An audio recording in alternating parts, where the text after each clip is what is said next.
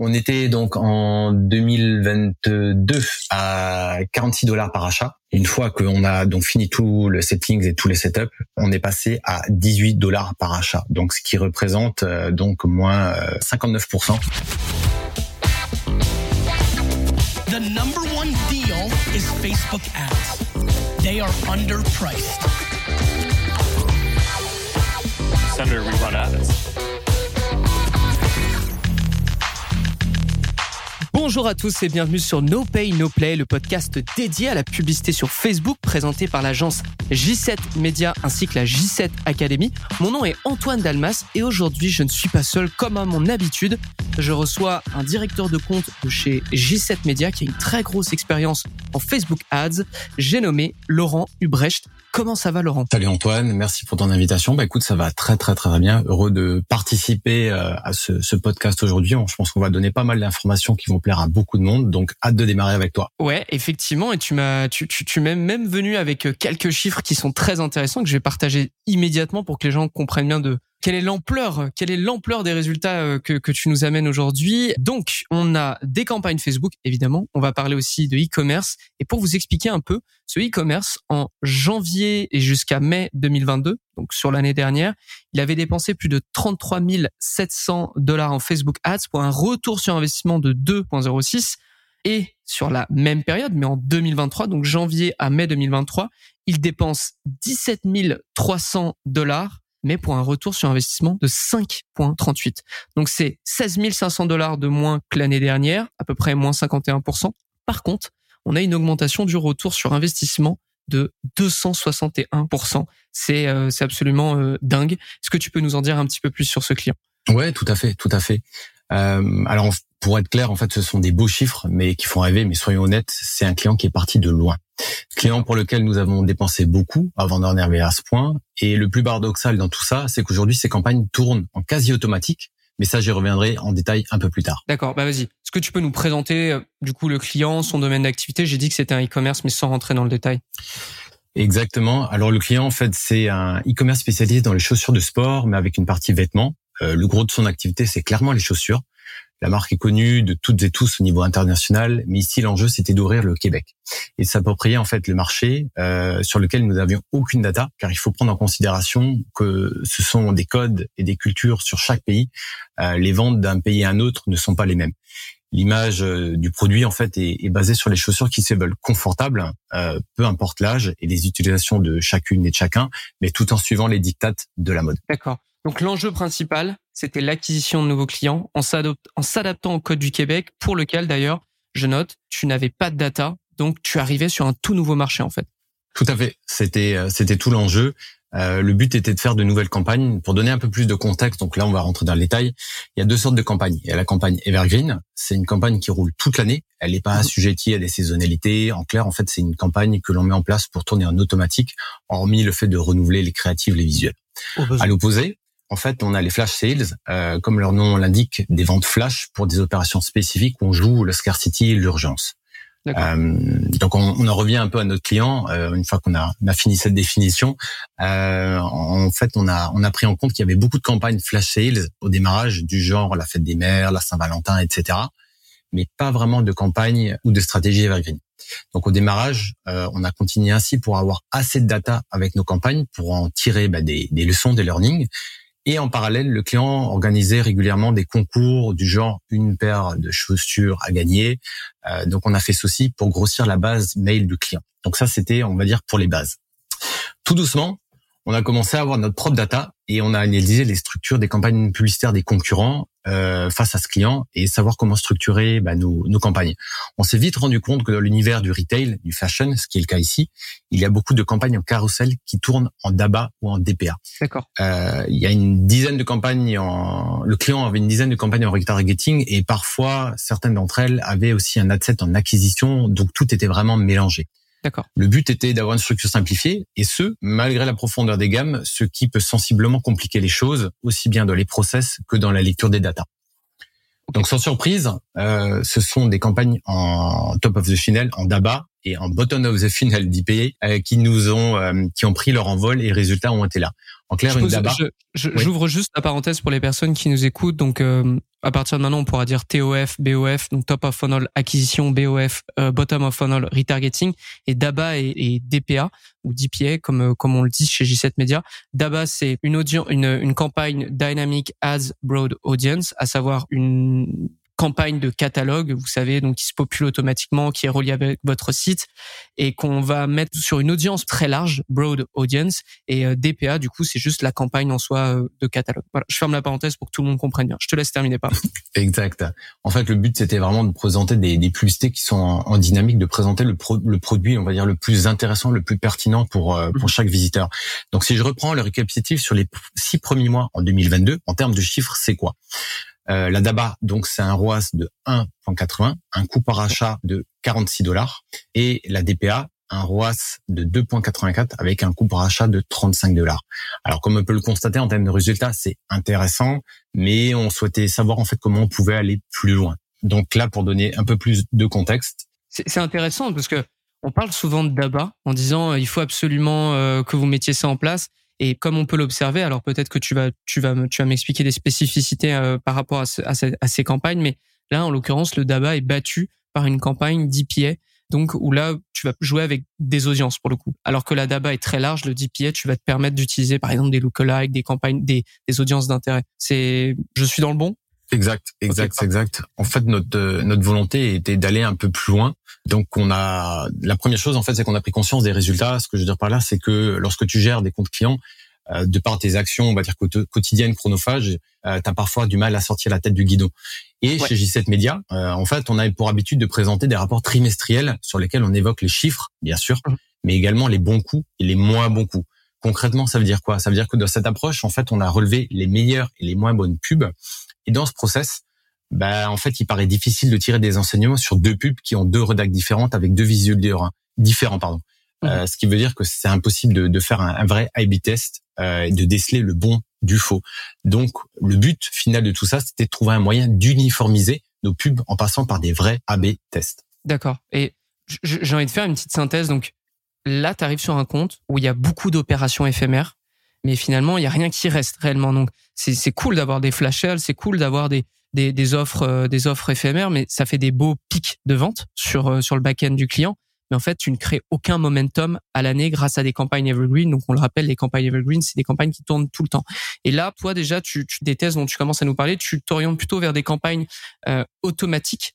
Et c'est intéressant parce que, faut le dire aussi, c'est quand même un client qui a une grosse diversité de produits. Et du coup, je te pose une question euh, euh, en, parenthèse, mais est-ce que tu penses que c'est euh, les campagnes automatiques, c'est quelque chose de vraiment intéressant, voire de fondamental pour des e-commerce qui ont des larges gammes de produits? Euh, Pour moi, oui, euh, c'est quelque chose de fondamental, mais dans le sens où il faut pas se reposer sur ses lauriers. Euh, là où je veux en venir, c'est que c'est bien quand on a trouvé un process, c'est bien quand on a fait on a fait des tests, quand on a trouvé vraiment une une ligne directrice à respecter, mais l'important c'est quand même de se renouveler parce qu'il y a toujours la concurrence qui qui reste en mouvement. Euh, il y a des tendances, il y a des choses qui, qui évoluent. Et le but, c'est vraiment aussi de regarder sur des métriques comme euh, euh, le taux de répétition, ce qu'on appelle l'ad fatigue, de voir à quel moment entre guillemets les, les, personnes sont, sont blasées, si on peut dire ça comme ça, de la mhm. publicité, et de, telle sorte déjà à, renouveler ton visuel et puis à remettre un coup de frais dans ton coup de publicitaire, à repartir avec des résultats qui soient positifs, bah, en, en, en et forme. Comment vous vous êtes rendu compte que vous pouviez aller plus loin que ce qui était déjà présent là sur le compte? En fait, si tu veux, méthodologiquement, on a regardé comment étaient composées nos pubs, à savoir, donc dans une pub, il y a un texte, il y a un visuel, il y a un call to action, etc. On s'est dit qu'il fallait mettre en place, pour structurer un vrai A/B test, euh, bah, de segmenter les éléments de la pub. Donc, avant de se lancer dans cette démarche, on s'est d'abord retourné aux basics, à savoir que euh, ce que vend notre client, c'est-à-dire son industrie, son positionnement sur le marché, mhm. euh, les avantages et les bénéfices de ses produits, et bien sûr, le plus important, son avatar client. D'accord. Une fois que ça s'était couché sur le papier, en fait, on a vraiment lancé notre process. Concrètement, voilà ce qu'on a fait. Je vais pas rentrer dans les détails techniques, euh, dans les settings et tout ça des campagnes, car ça serait trop long. Mais sur la forme, euh, pour que tout le monde puisse l'appliquer à, je dirais, à son industrie, euh, voici ce qu'on a fait. On a pris notre fameux carrousel, à savoir en abat. On l'a dupliqué en changeant uniquement les hooks, donc l'accroche. Le but était d'avoir un panel de hooks différents. On a laissé tourner ces campagnes pendant une période définie, pour laquelle on ait le temps de récolter assez de data puis on a analysé le CTR, euh, le click to rate, afin de voir celle qui sortait du lot, celle qui vraiment se démarquait. D'accord. Donc ça, c'était la première étape. La deuxième étape a été de conserver le hook winner en split testant la headline à nouveau sur les mêmes conditions et les mêmes paramètres de pub afin d'avoir des données qui soient comparables. D'accord. Donc, euh, une fois que nous avons trouvé notre combinaison gagnante, si on peut dire ça comme ça, on s'est ensuite pardon, attaqué au message publicitaire afin d'obtenir toujours un meilleur click-to rate et de boucler la boucle en termes de tests. Donc, euh, si tu veux, avec toute cette data, on a enfin pu lancer des campagnes en 10 pieds et d'ABA, mais version 2.0. Je précise pour les gens qui nous écoutent, le hook, c'est littéralement la toute première phrase de, de votre rédaction publicitaire. Il faut savoir que, selon nous, il y a, y a vraiment trois éléments qui vont faire en sorte que la personne va arrêter de scroller son écran lorsqu'elle va voir votre, votre publicité. Il y a forcément le visuel, il y a aussi le titre de votre publicité et il y a la toute première phrase de votre rédaction qui peut être, euh, disons que votre rédaction peut être coupée si elle est si elle est trop longue. Et la seule chose que la personne va voir du coup ça va être la première phrase. Et cette phrase il faut qu'elle soit hyper percutante, il faut que ça soit un titre bis quasiment.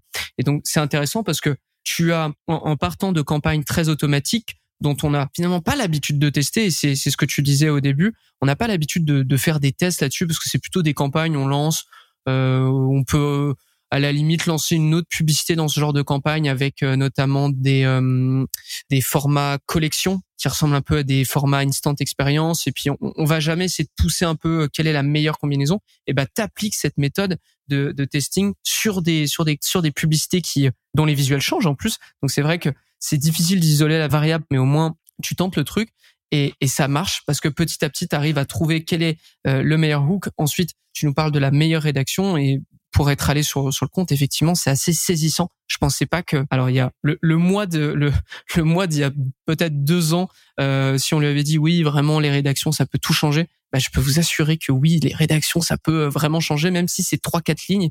Pour regarder un peu les résultats, c'était assez dingue. Bah, D'ailleurs, en parlant de résultats, Laurent, euh, ça a été quoi tes résultats avec ces tests? Euh, Ouais, alors juste pour compléter de ce que tu as dit qui était super intéressant, c'est vrai que c'est vrai que les publicités en, en carrousel, euh, on a une image qui est dynamique. Ça veut dire quoi? C'est comme tu l'as dit, c'est qu'on a une image qui est jamais fixe. Donc c'est vrai qu'on n'a pas on n'a pas la possibilité d'intervenir dessus. Donc euh, là, on a pris vraiment les variables sur lesquelles nous on pouvait agir. Donc comme tu l'as dit, le, le hook, euh, la headline, le message, tout ça. Mais le, le, le but, c'était vraiment d'avoir un scroll stopper euh, sur lequel on n'a pas d'emprise, vu que là les images sont dynamiques. Donc c'est vraiment de jouer sur le, le texte. Et comme tu l'as dit, bah c'est une variable qui est importante et on a eu des bons résultats. Ça reste une variable, donc euh, faut le tester. Ouais. Yes. Donc en termes de résultats, concrètement, alors euh, donc pour donner un peu de contexte, euh, au niveau de la TOF, on était donc en 2022 à 46 dollars par achat. Ouais. Une fois qu'on a donc fini tout le settings et tous les setups, euh, on est passé à 18 dollars par achat. Donc ce qui représente euh, donc moins 27, euh, moins pardon moins 59 par rapport à l'année d'avant. Okay. Et, et pour la DPA, donc en, en BOF, donc là, on est passé de 35 dollars en 2022 à 16. Donc là, pareil, moins 52%. Donc c'est vraiment, euh, c'est, c'est clairement, c'est énorme. T'as coupé la poire en deux, quoi. yes, yes, exact. Et donc ça, c'est pas fini. Ouais, vas-y, vas-y. C'est pas, c'est pas fini dans le sens où ça, c'est le coût par achat. Et euh, bah, c'est vrai que parfois nos coûts par achat, ils sont, ils sont intéressants, mais euh, il y a la finalité aussi. Enfin, la finalité, une des parties, un des autres KPI, Mhm. Euh, c'est euh, le ROAS. Donc le ROAS, là par contre, on a aussi réussi à l'augmenter. Donc euh, pareil, en DABA, en 2022, on était à 1.80 et en 2023 à 5,45. Donc là, c'est 202% en plus. Et la BOF, bon, c'est c'est tout aussi intéressant. On a un peu augmenté, mais un peu moins. On est passé de 2,84 en 2022 à 5,89, donc 107% d'augmentation. Donc clairement, les tests, ça valait la peine. Euh, moi, j'invite vraiment tout le monde à le, à le mettre en application aujourd'hui. Euh, clairement, pour ce client aujourd'hui, euh, ayant réalisé un, ce, ce, ce, process, ça nous a permis de dépenser moins en faisant mieux pour générer plus de CA et plus de rentabilité. Et je tiens à le noter pour les gens, euh, parce que là, on, on a les chiffres sous les yeux, donc c'est peut-être plus facile de s'en rendre compte, mais l'année dernière, ce client en acquisition, avec sa campagne, euh, sa campagne d'ABA, il, il était pas rentable. C'est ça qui est dingue. C'est, il n'était pas rentable. Et on n'a pas amener une nouvelle audience dans cette campagne. C'est pas du tout le cas. On, a juste fait des tests de rédaction à la fin, des tests de rédaction et de hook évidemment, et on est arrivé avec la meilleure combinaison. Ben juste avec la meilleure combinaison en soi, ces, tests ont permis à une campagne qui en 2022 était à 1,80 de retour sur investissement, de passer à 5,45. Et comme tu le dis, avec un budget qui est plus euh, plus petit, mais en fait euh, la, la, valeur des achats était bien plus intéressante. Et je te pose la question, peut-être que peut-être que t'avais pas regardé juste avant le l'épisode, mais est-ce que euh, la valeur du panier moyen a augmenté entre ces deux périodes? La valeur du panier moyen a. Je te prends peut-être à deux cours, pardon, mais elle a, elle a légèrement augmenté. Euh, après, je dirais pas qu'elle soit significative, mais elle a légèrement augmenté. Après, il y a, il y a d'autres variables qui rentrent en considération, mais par rapport à nos tests, par rapport à ce qu'on a établi, je pense pas que c'est affecté euh, énormément tout ça, parce que si tu veux, le, gros réside quand même encore une fois. Là, on va rentrer dans un autre sujet, dans euh, l'expérience client sur le site, par rapport au funnel, par rapport aux upsells et tout ça. Mais sur l'approche, nous, on a vraiment fait notre notre notre taf, notre travail en avant, avant que la personne arrive sur le site. Donc là, c'est vraiment là-dessus qu'on a pu euh, intervenir. D'où l'importance de diminuer le plus possible ses coûts parce que c'est déjà euh, le, premier frais que vous devez rembourser avec euh, l'argent que vous générez avec vos ventes. Donc c'est vrai que le moins cher vous payez vos conversions, le plus vous avez un, un retour sur investissement qui est qui est important. Est-ce que vous avez testé cette méthode chez d'autres clients dans d'autres industries? Oui, tout à fait. En fait, on a dupliqué le process de testing, donc ce qu'on a expliqué auparavant, qu'on a adapté par rapport à certains critères, certaines variables spécifiques pour le client, afin d'obtenir en fait des résultats identiques pour ces euh, ces, ces clients-là. En fait, ça nous a permis de mieux comprendre l'avatar client et ses attentes. Euh, si tu veux, en fait, dans le passé, donc avant de travailler chez J7, euh, mhm. moi j'étais commercial. Ce qui était intéressant par rapport à cette situation, c'est que euh, à l'époque, lorsque quelque chose n'allait pas avec un client, moi j'avais mon client en face de moi et j'avais la possibilité d'échanger avec lui. Donc sur les points euh, qui vont comme sur les choses qui vont pas. Sur Internet, bah, c'est une toute autre histoire parce que tu peux avoir des clients 24 heures sur 24, 7 jours sur 7, mais tu as très peu ou voire pas du tout de feedback. C'est pour ça que cette méthodologie, en fait, elle est vraiment game changer parce que euh, si tu veux, c'est comme si tu avais un GPS pour savoir dans quelle direction tu vas. Euh, ou de la manière où tu vas et euh, bah, si ça marche pas, tu as toujours d'autres hooks et d'autres headlines en réserve bah, par, par rapport au test qu'on a établi au préalable. D'accord. Et j'ai plusieurs questions, euh, mais pour revenir surtout avec ton, ton client euh, initial, mhm. c'est quoi la suite pour cet annonceur? Et tu parlais de campagne quasi automatique. Est-ce que vous utilisez aussi, aussi des règles sur vos campagnes? Ouais. Euh, alors la suite, en fait, c'est de faire grossir sa base email parce que euh, concrètement, en fait, ce client, bah, il y a la réputation internationale, mais euh, le fait d'ouvrir un nouveau pays, il n'y a pas forcément une une base client qui soit énorme. Donc il y a toujours cette cette stratégie de réaliser des, des, concours ou des choses un peu en, en parallèle, mhm. euh, bah parce que c'est vrai qu'aujourd'hui là on a parlé d'acquisition client, mais il y a également la, la LTV, la lifetime value, euh, qui, qui permet bah, lorsque tu as dépensé, je vais raconter n'importe quoi, 40 dollars pour acquérir un client, le client il va passer une commande, je on va dire de 100 dollars, donc on va dire que tu reste 60 dollars de ta poche, mais le but c'est de renouveler euh, l'achat chez ce client-là pour que bah, il t'ait pas juste apporté 60 dollars, mais pour qu'il commande une deuxième fois, une troisième fois à travers des opérations marketing spécifiques ou je sais pas moi une offre pour son anniversaire ou de peu importe. Donc euh, voilà un peu le, la stratégie. Et ta deuxième question, du coup j'ai zappé, c'était quoi? C'était est-ce que tu utilises des, euh, des règles automatiques? Parce que c'est c'est pas quelque chose dont on parle énormément euh, sur le podcast et, euh, et, même de manière générale euh, quand on parle de Facebook Ads, mais tu parlais de, de campagne quasi automatique, c'est pour ça que je me suis permis de, de te poser la question. Ouais, alors pour certains clients on en utilise, pour d'autres non, il n'y a pas de règles. dans le sens où il y a des règles qui peuvent être mises sur Facebook. On a constaté bah, chez certains clients qu'il y en a chez qui ça fonctionnait, il y en a chez qui ça ne fonctionnait pas. Ça veut dire quoi? Ça veut dire que ben, par exemple, si tu décides de, de, couper, je sais pas moi, ta campagne un, un week-end, euh, tu veux la faire réactiver le lundi. Euh, bah, il y a des fois où chez des clients ça se réactive, chez d'autres ça fonctionne pas. Donc je suis pas forcément adepte à 100%. D'autant que quand tu mets des règles, là j'ai pris l'exemple de couper la pub et de la relancer. Je le préconise pas non plus parce que tu coupes euh, l'algorithme pendant une phase, ouais, mhm. exactement, et du coup tu le renouvelles.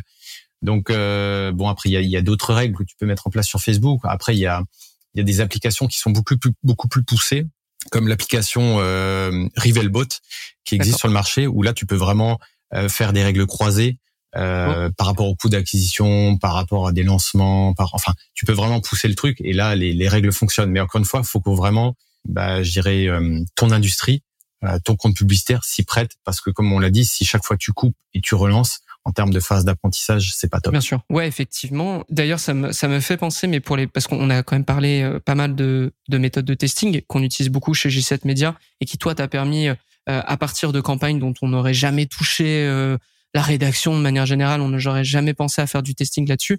Pour les personnes qui nous écoutent, on a sorti deux contenus qui vont largement vous intéresser, je pense. Tout d'abord, il y a une formation de 40 minutes totalement gratuite. On vous apprend comment nous, on fait passer des comptes de 1000 dollars par jour sur Facebook Ads à 5000 dollars et plus. Euh, pour la trouver, c'est j7media.com slash scale. Le mot en anglais S-C-A-L-E. Et ensuite, euh, vous savez, on a deux podcasts, donc No Pay No Play et Social Selling, qui parlent aussi de Facebook Ads. Le 7 juin 2023, on a sorti un épisode qui s'appelle Il n'existe pas de méthode pour scaler sur Facebook Ads ce, cet épisode sera un super complément avec celui-ci et justement le l'étude de cas que, que nous apporte euh, Laurent aujourd'hui. Je j'essaie de refaire une petite synthèse de, ce que tu nous as expliqué pour pour que les gens les gens comprennent bien et puissent euh, justement prendre le et appliquer disons euh, ta vision sur leur propre compte. Tu es sur un client qui n'avait pas tellement de, data sur le Québec, tu lances des campagnes d'ABA, tu lances des campagnes automatiques automatique dans le sens qui se populent automatiquement euh, en termes de visuel parce qu'ils sont connectés avec le e-commerce. et puis à un moment, tu commences à faire des vrais tests, euh, des vrais tests de rédaction, des tests de hook, des tests de titre sur ce sur ce modèle-là pour appliquer ensuite la meilleure combinaison sur ta campagne euh, de DABA, sur ta campagne d'acquisition, et tu récoltes les fruits de ton travail suite à ça. Est-ce que je l'ai bien synthétisé? Bah écoute, voilà, t'as résumé 15 euh, minutes de podcast en une minute. Merde. Oula, on le bipera évidemment. Euh, non, je rigole. Bah écoute, c'est c'est nickel. Est-ce que tu as tu as d'autres conseils, euh, Laurent, à nous donner avant de avant de terminer? Euh, Peut-être le dernier point de, de la discussion qu'on a eue à l'instant, c'est que de, quand vous avez des campagnes en automatique ou pseudo-automatique, quand je dis automatique, c'est vraiment des campagnes que vous laissez rouler toute l'année, comme du retargeting ou des choses un peu, euh, un peu où il n'y a pas trop de, de, de contrôle dessus. C'est ces campagnes-là, vraiment les laisser tourner quand vous avez des flash sales, quand vous avez des opérations euh, spécifiques parce qu'elles vont aussi profiter du momentum euh, de l'offre euh, comme le Black Friday, la Saint-Valentin ou des choses comme ça. C'est vraiment euh, c'est vraiment intéressant parce que il y avait un client qu'on avait avec qui on avait démarré où l'ancienne agence qui bossait qui bossait avec eux lui avait conseillé de couper ces campagnes-là pendant les flash sales, ce qui est une énorme connerie si on peut dire ça comme ça parce que forcément toutes tes campagnes au moment de ta flash sales, peu importe l'offre, que ce soit une réduction, un bundle ou n'importe quoi, euh, bah, elle bénéficie aussi de ce momentum-là. Donc vraiment laisser euh, rouler vos, vos campagnes euh, evergreen pendant ces opérations-là. Vous savez ce que vous coupez, vous ne savez jamais ce que vous allez récupérer quand vous relancez. C'est littéralement ça, et ça marche aussi avec euh, avec avec le Black Friday, avec des flash sales de manière générale. On peut penser lors du Black Friday qu'il faut absolument couper ces, ces campagnes publicitaires, même d'acquisition, des campagnes evergreen, je parle, on a répondu plusieurs fois à ce, à ce, niveau. Stéphanie Tifo, qui est déjà passée sur No Pay No Play, qui est notre directrice stratégie, est venue en parler.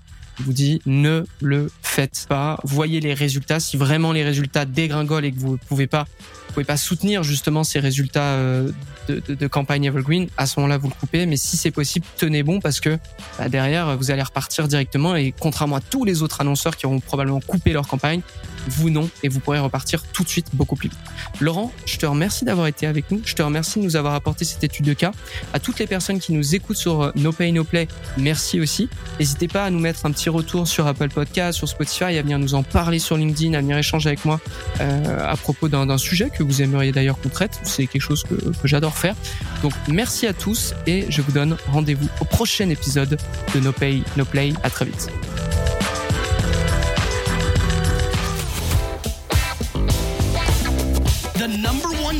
Deal is Facebook ads. They are underpriced. Senator, we run ads.